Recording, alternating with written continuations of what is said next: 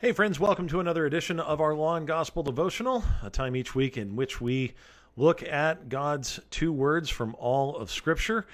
In case you don't know who I am, my name is Eric Sorensen. I'm a pastor at Hillside Church in Roxbury, New Jersey, as well as a contributor to 1517 in all sorts of ways. And it's great to be here with you again this week as we do each week look at an upcoming passage from one of the Sunday's lectionary texts to see what God's Word actually has to say to us each and every time. So we'll continue to do that today, but before we uh, get into the passage we're actually going to look at, uh, it's always uh, important to me to get into uh, the other lectionary passages to see so, sort of what's going on in the broader theme for the weekend. And of course, this weekend is Holy Trinity Sunday. Now, uh, that, of course, emphasizes the fact that we believe in the triune God, and many churches throughout the world the Athanasian Creed will be confessed, that very, very, very long creed that is sort of the beacon of Trinitarian orthodoxy. Uh, and so it's a special weekend in the church's calendar. But if there's anything I could emphasize about the passages that are used in this upcoming lectionary, is that there is definitely an emphasis on the holy. That is the set apartness of God, the the uniqueness of God. The well, to put it in Sesame Street Sesame Street terms, uh, you know, one of these things is not like the other. God is different. He's distinct, and though we do share some attributes with Him, we do not share attributes with Him in exactly the same way because, of course, He is perfect in all his ways. And so we're going to hear a lot about the holiness of God in the various passages that we look at. So, for example, in the Psalm, Psalm 29 is going to emphasize worshiping God for his holiness. In Psalm 29, verse 2, it says, Ascribe to the Lord the glory due his name. Worship the Lord in the splendor of holiness. And that really is referencing the angelic host and the witness of heaven all coming together to worship him. And indeed, we doing the same in uh, unity with them each time we come together to worship our King. Of course, now you have also the passage from Acts. Last week it began in Acts 2, uh, talking about the day of Pentecost, because, of course, last Sunday was Pentecost Sunday. And this Sunday continues on that same passage in which we see Peter preaching really proclaiming the work of the holy in our salvation. It is notable that all three persons of the Trinity are mentioned in Peter's sermon involved in the salvation of sinners, which we see quite a few of them saved in that passage. And then you have, of course, maybe one of the most famous passages in all the Bible, certainly the most famous verse, John 3:16, but the whole passage is John 3 1 through 17 for the gospel text this Sunday, and that really is about how one is declared to be holy or how one is born again. And of course, Jesus says that happens by the water and the Spirit, which we would understand to be referencing one's baptism as the means by which God initiates someone into his family. Well, now we come to the Old Testament passage, which is really where we're going to focus on today, and that is Isaiah chapter 6, 1 through 8. And if there's anything that could be said about that, it's really what it looks like to be confronted by the holy. This passage is also known sometimes as Isaiah's commissioning to his uh, ministry as a prophet. And, and, you know, I can't help but think anytime this passage comes up, of a, a skit that the Onion News Network put out some years ago. If you're not familiar, the Onion is a satirical website and they have videos from time to time they put out. And in this one particular video, a journalist claimed to have a, an exclusive interview with the Almighty, just him and God one on one. And sure enough, as he sits down to start the interview, immediately he is confronted by the holy and he is filled with terror and the the rest of the video just shows him crying out i'm sorry i understand now as he's confronted by by god. And indeed it's kind of an accurate picture for what we're going to see happen in isaiah's passage here today. A little context before we dive in. Uh, king uzziah uh, has just died. He was judah's king for 52 years. And generally speaking, he had been a good king. I mean, the scriptures do note that he wasn't perfect, obviously, but he had provided stability and really hadn't given into the corruption that so many of the other kings of Israel and Judah had. And so he's he's kind of lauded for that. And understandably, when someone who's been in office that long dies, well, the nation is is in disarray a little bit, wondering what the future will hold. And so, uh, we in America can kind of relate to this as we think about presidents that have died in office, whether they were assassinated or long before that, whether they just had natural deaths while in office. But there's always going to be a sense of of confusion and shock when something like that takes place. And so, Isaiah, a member of the nobility goes up to the temple to seek God about the nation's future and what God would have in store for it. And immediately he is forced to recognize who the true and better holy king actually is. We pick it up at verse 1. In the year that King Uzziah died, I saw the Lord sitting upon a throne, high and lifted up, and the train of his robe filled the temple. Now, you might notice in Scripture from time to time, or at least I hope you do, that when you come to the word Lord, there is different ways that the translators have decided to emphasize the word. Sometimes you'll see if it's letting us know that it's the name of God, Yahweh. Sometimes you'll see all caps, L O R D, in all capital letters. That's letting us know in English that that is the Hebrew word Yahweh. In this one, it's Adonai, and it it literally it's uh, it, so you can see the capital L, but then the lowercase O R D, and it literally means sovereign. And so, what Isaiah is being confronted by is the reality that Israel's true, truly holy king is actually who's standing before him now, who he's forced to be in the presence of as he enters the temple. And what does that lead to? But, well, Isaiah seeing worship of the Holy King, verses 2 and 3. Above him stood the seraphim. Uh, seraphim aren't mentioned too often in the scriptures. As a matter of fact, they're kind of only mentioned here. But we know that they're angelic beings, but unique looking angelic beings.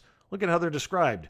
Each had six wings. With two he covered his face, and with two he covered his feet, and with two he flew.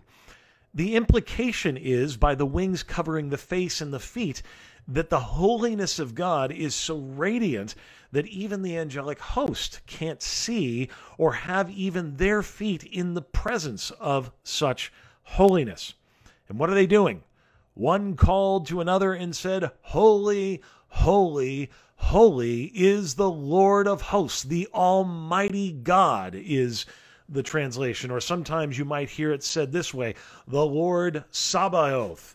It means that God is all powerful. The whole earth is full of his glory.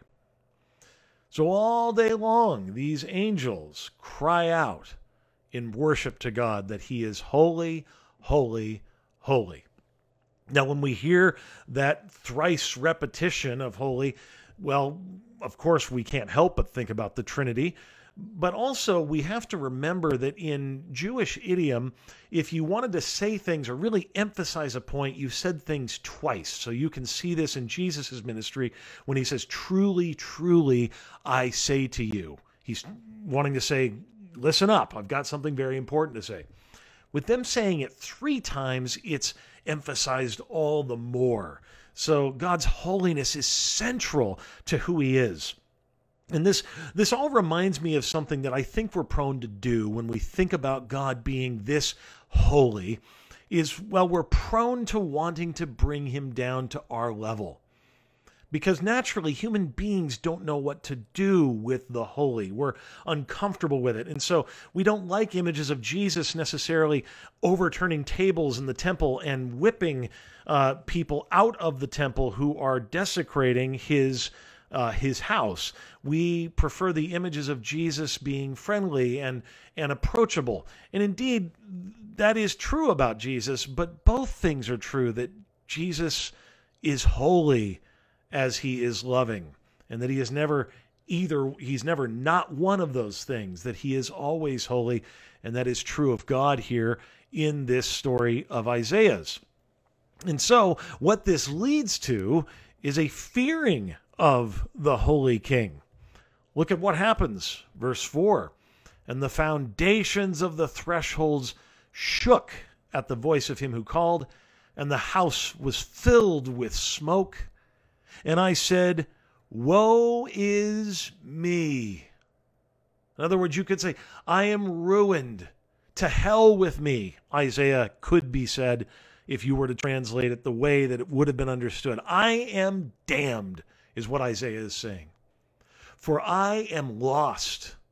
Or, or actually, the old way that it's translated, and I, I, I like this better, is I am undone. I am unraveling, as the old song from Weezer talks about being undone and having his sweater unraveled so that he's exposed to the world. That's the way Isaiah feels. He's completely and utterly exposed before a holy God. And what in particular is exposed about Isaiah? For I am a man of unclean lips. Isaiah becomes absolutely aware that his speech is unholy that his words do not they're not worthy to be in the presence of God. He recognizes his sin and not just his but his people's sin because he says for I am a man of unclean lips and I dwell in the midst of a people of unclean lips for my eyes have seen the king the Lord of hosts the almighty God the all powerful one and rather than Isaiah saying, This is wonderful, Isaiah says, I am doomed. There's nowhere for me to hide. I am a sinner in the hands of God. What can be done for such a person? You see this response, by the way, all the time throughout Scripture the human response to holiness. You see tear you see despair. I can't help but think of sort of the parallel to this passage in Matthew chapter 5, where Jesus does this miraculous uh, catch of fish for Peter. And Peter's first response is, uh, Peter's first response isn't like, wow, man, that's great. Thanks for catching all this fish for us. But Peter, upon recognizing that somebody far above him is in his presence, says, Depart from me for I'm a sinful man. That's the natural response. And indeed, the natural response is out of despair to just confess, as Isaiah does here, to in terror say, I, I'm not worthy. I'm a man of unclean lips, and I know I deserve damnation.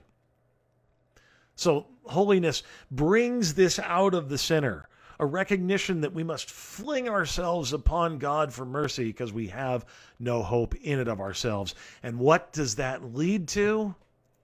It leads to the greatest miracle of all that though our sins are many, his mercy is more.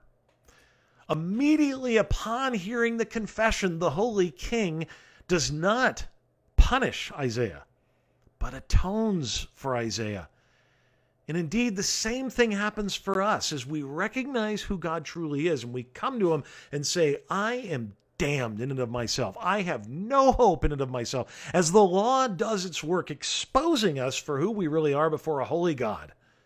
Right then, as we say, I need mercy, like the tax collector before us in the famous parable, we are reminded, we are declared to be forgiven, atoned for. And so, verse 7 of Isaiah, and he touched my mouth and said, Behold, this has touched your lips. Your guilt is taken away and your sin atoned for. What happens there in that passage is the seraphim are told to go over and grab, uh, go get some tongs and get some hot coals from the heavenly sanctuary and burn Isaiah's lips. But through that burning of the unclean lips, they are cleansed. And thus he is atone for. Thankfully, the burning that we all deserve for our atonement is not given to us.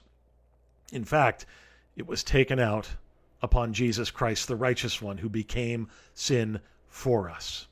He is our atonement. He is the one that stands before the heavenly throne and says, I have done everything necessary to pacify any wrath that might be there against these people, that deservedly is there against these people. Yes, they may deserve condemnation, but I have won for them salvation. And the Father heartily agrees with joy because it was all of the Trinity's plan for all of eternity past that this would be God's will for his people, that they would be atoned for. And so what happens? And I love this picture because I it's such a great picture of how God chooses to work in this world. The Holy King sends us out as ambassadors. Look at verse 8. And I heard the voice of the Lord saying, Whom shall I send and who will go for us? Then I said, Here I am, send me. And the very next verses, Isaiah is commissioned to preach God's word, to share God's word with the world.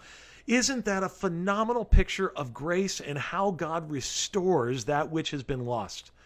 It, the very thing that Isaiah is condemned for, his lips, his speech, God now has reversed through his atonement and caused Isaiah to have power to use those lips for good, to be his ambassador to the, to the world with the gospel that he has saved him with.